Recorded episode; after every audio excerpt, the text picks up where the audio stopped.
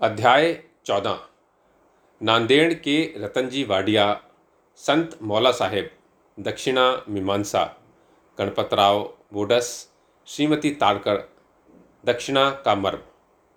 श्री साईं बाबा के वचनों और कृपा द्वारा किस प्रकार असाध्य रोग भी निर्मूल हो गए, इसका वर्णन पिछले अध्याय में किया जा चुका है। अब बाबा ने किस प्रकार रतनजी वाडिया को अनुग्रहित किया तथा किस प्रकार उन्हें पुत्र रतन की प्राप्ति हुई, इसका वर्णन इस अध्याय में होगा। इस संत की जीवनी सर प्रकार से प्राकृतिक और मधुर है। उनके अन्य कार्य भी जैसे भोजन, चलना फिरना तथा स्वाभाविक अमृतोपदेश बड़े ही मधुर हैं। वे आनंद के अवतार हैं। इस परमानंद का उन्होंने अपने भक्तों को भी रसास्वादन कराया और इसलिए उन्हें उनकी चिरस्मृति बनी रही। भिन्न भिन्न प्रकार के कर्मों और कर्तव्यों की अनेक कथाएँ भक्तों ने उनके द्वारा प्राप्त की, जिससे वे सत्व मार्ग का अवलंबन कर सकें। बाबा की सदैव यही इच्छा थी कि लोग संसार में सुखी जीवन व्यतीत करें और वे सदैव जागरूक रहकर अपने जीवन का परम लक्ष्य, आत्मानुभूति या ईश्वर दर्शन अवश्य प्राप्त करें। पिछले जन्मों के शुभ कर्मों के फलस्वरूप ही यह देव प्राप्त हुई है और उसकी सार्थकता तभी है जब उसकी सहायता से हम इस जीवन में भक्ति और मोक्ष प्राप्त कर सके। हमें अपने अंत और जीवन के लक्ष्य के हेतु सदैव सावधान तथा तत्पर रहना चाहिए। यदि तुम नित्य ही श्री साई की लीलाओं का श्रवण करोगे तो तुम्हें उनका सदैव दर्शन होता रहेगा। दिन रात उनका हृदय में स्मरण करते रहो। इस प्रकार आचरण करने से मन की चंचलता शीघ्र ही नष्ट हो जाएगी।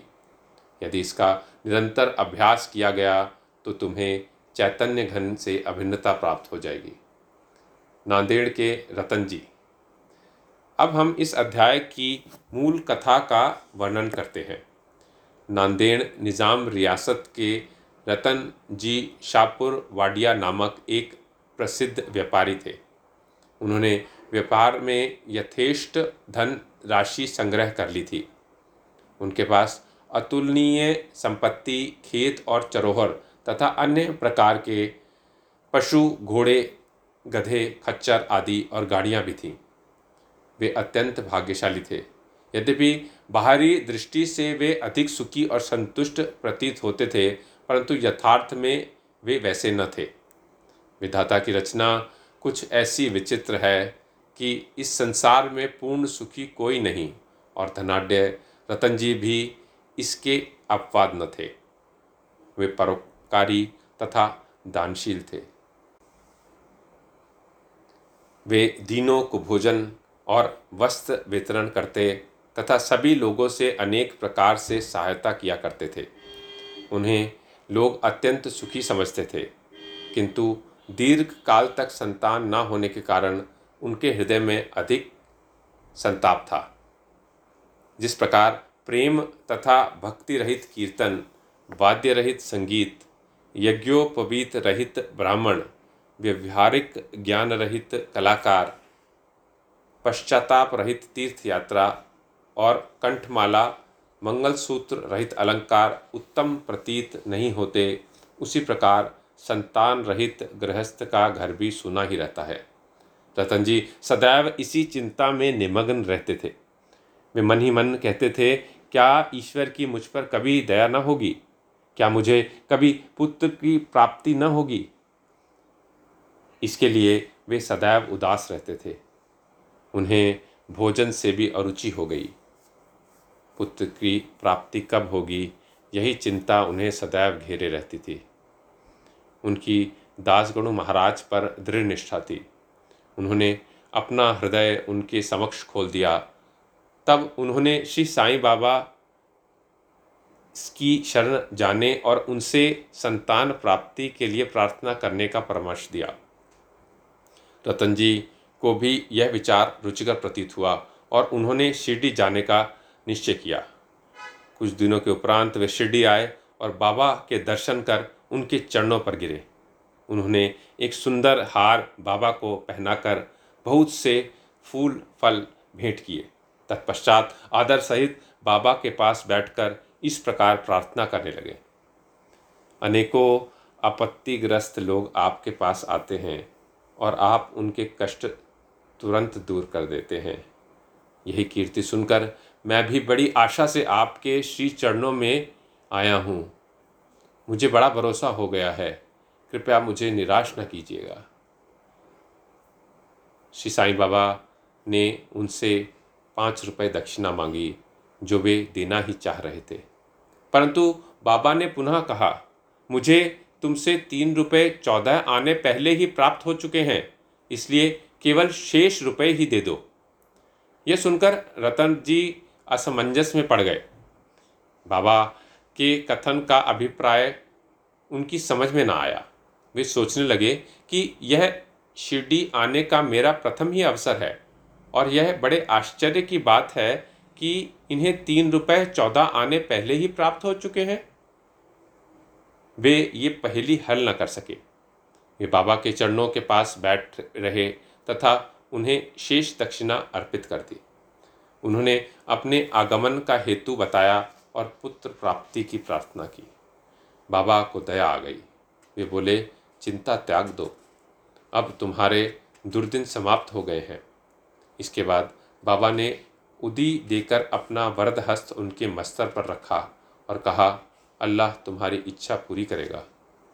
बाबा की अनुमति प्राप्त कर रतन जी नांदेड़ लौट आए और शिरडी में जो कुछ हुआ, उसे दासगणु को सुनाया।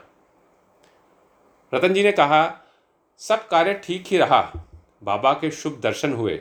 उनका आशीर्वाद और प्रसाद भी प्राप्त हुआ, परंतु वहाँ एक बात समझ में नहीं आई। वहाँ पर बाबा ने कहा था कि मुझे तीन रुपये चौदह आने पहले ही प्राप्त हो चुके हैं। कृपया समझाइए कि इसका क्या अर्थ है। इससे पूर्व मैं शिरडी कभी भी नहीं गया। फिर बाबा को वे रुपये कैसे प्राप्त हो गए, जिनका उन्होंने उल्लेख किया? दासगणु के लिए भी यह एक पहेली ही थी। बहुत दिनों तक वे इस पर विचार करते रहे।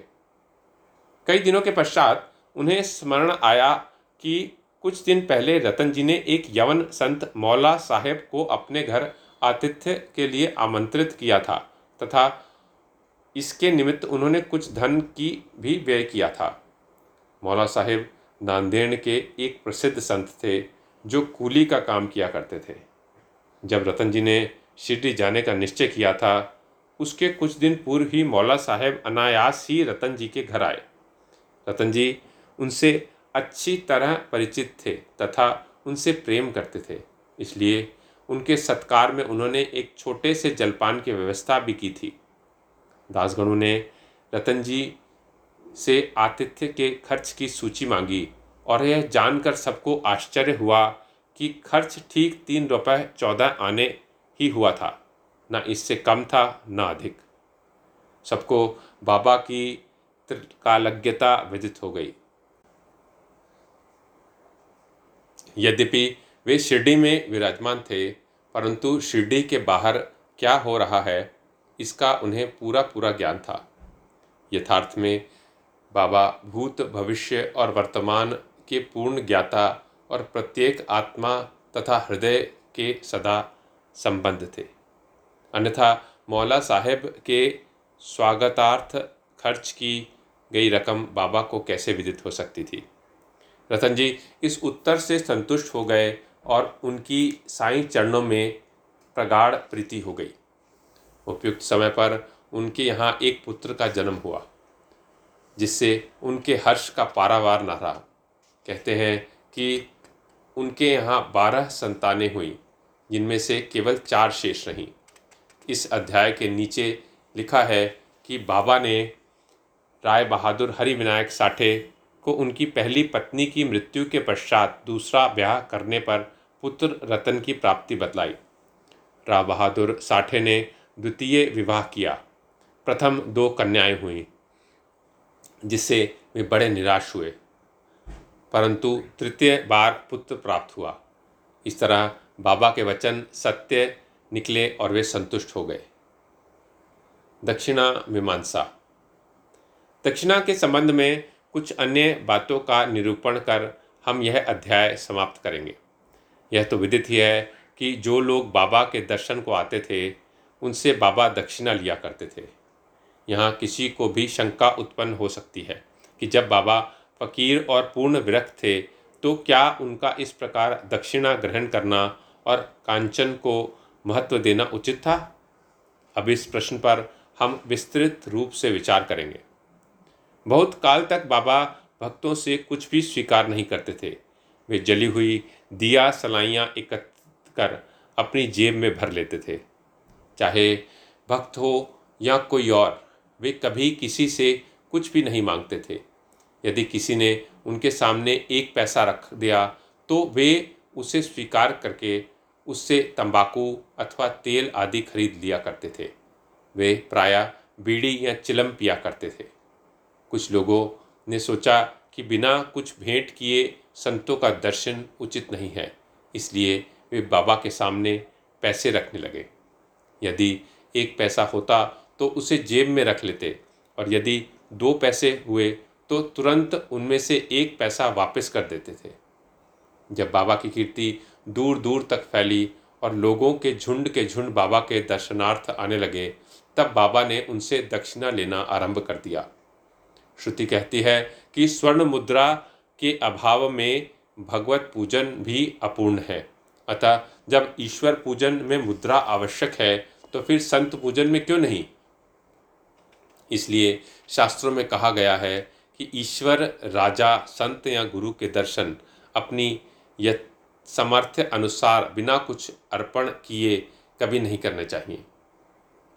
उन्हें क्या भेंट दी जाए?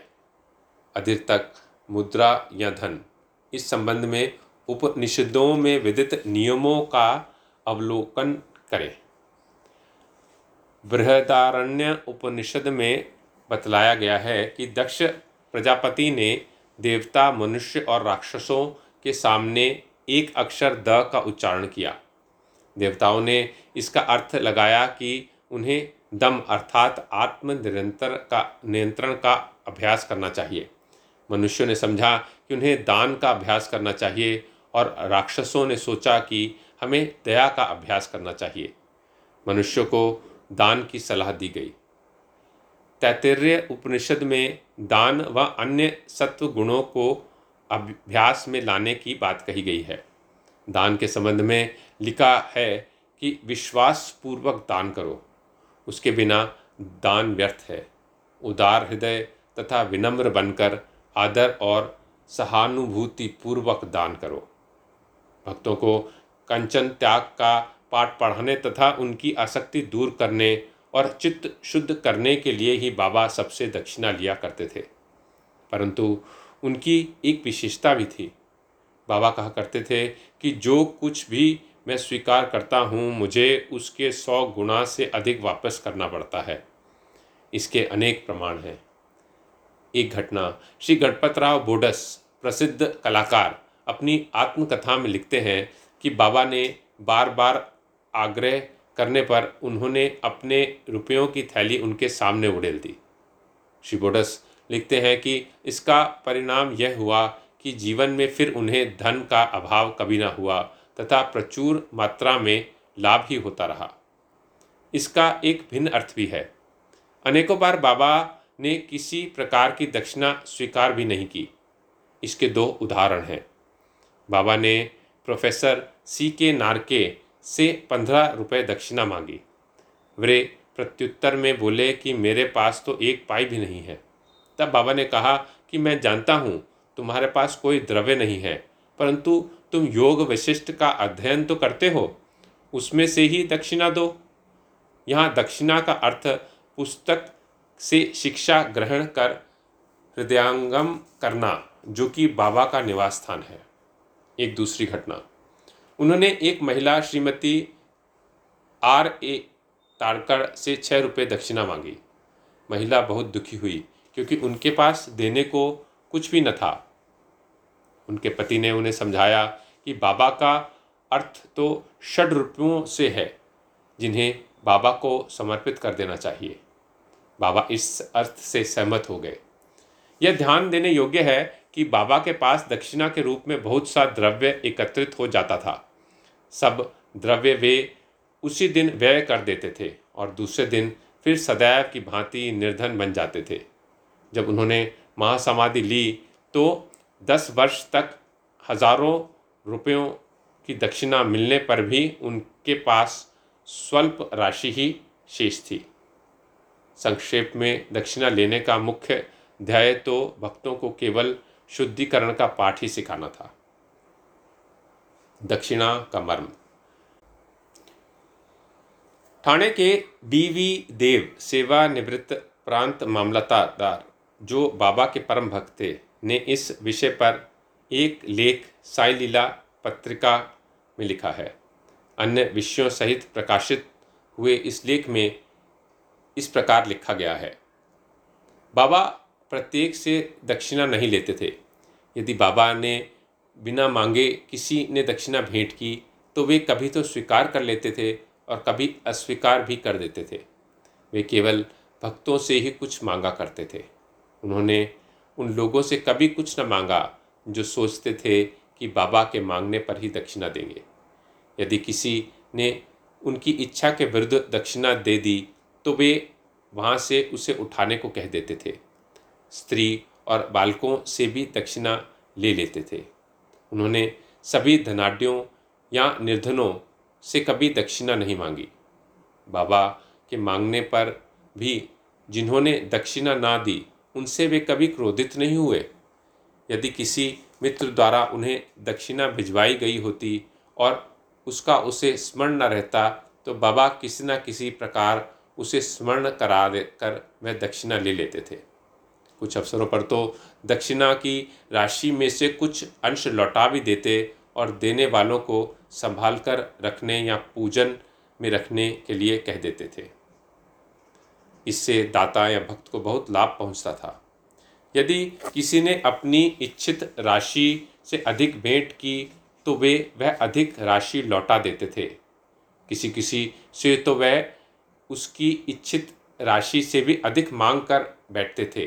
और यदि उसके पास नहीं होता तो दूसरे से उधार लेकर या दूसरों से मांग कर देने को कहते थे। किसी किसी से तो दिन में तीन चार बार दक्षिणा मांगा करते थे। दक्षिणा में से एकत्र राशि में से बाबा अपने लिए बहुत थोड़ा सा खर्च करते थे।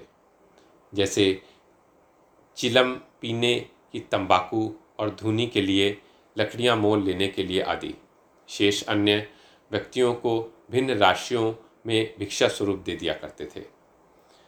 शिरडी संस्थान की समस्त सामग्रियाँ राधा कृष्ण माई की प्रेरणा से ही धनी भक्तों ने एकत्रित की थी। अधिक मूल्य वाले पदार्थ लाने वालों से बाबा अति क्रोधित हो जाते और अपशब्द कहने लगते थे। उन्होंने नाना साहेब चंदगोरकर से कहा कि मेरी संपत्ति केवल एक कॉपिन और टमरेल है। लोग बिना कारण ही मूल्यवान पदार्थ लाकर मुझे दुखित करते हैं। कामिनी और कंचन मार्ग में दो मुख्य बाधाएँ हैं और बाबा ने इसके लिए दो पाठशाएँ खोली हैं। यथा दक्षिणा ग्रहण करना और राधा कृष्ण माई के यहाँ भोजन। इस बात की परीक्षा करने के लिए कि क्या उनके भक्तों में इन आसक्तियों से छुटकारा पा लिया है या नहीं। इसलिए जब कोई आता तो वे उनसे दक्षिणा मांगते और उनसे शाला में राधा कृष्ण माई के घर जाने को कहते। यदि वे इन परीक्षाओं में उत्तीर्ण हो गए, अर्थात यह सिद्ध हुआ कि वे कामिनी और कंचन की आसक्ति से व्यक्त हैं तो बाबा की कृपा और आशीर्वाद से उनकी आध्यात्मिक उन्नति निश्चय ही हो जाती थी। श्रीदेव ने गीता और उपनिषद से घटनाएँ उद्गृत की हैं। और कहते हैं कि किसी तीर्थ स्थान में किसी पूज्य संत को दिए हुए दान दाता को बहुत कल्याणकारी होता है। शिरडी और शिरडी के प्रमुख देवता साईं बाबा से पवित्र और है ही क्या? श्री सद्गुरु साईनाथार्पण वस्तु, शुभम भवतु।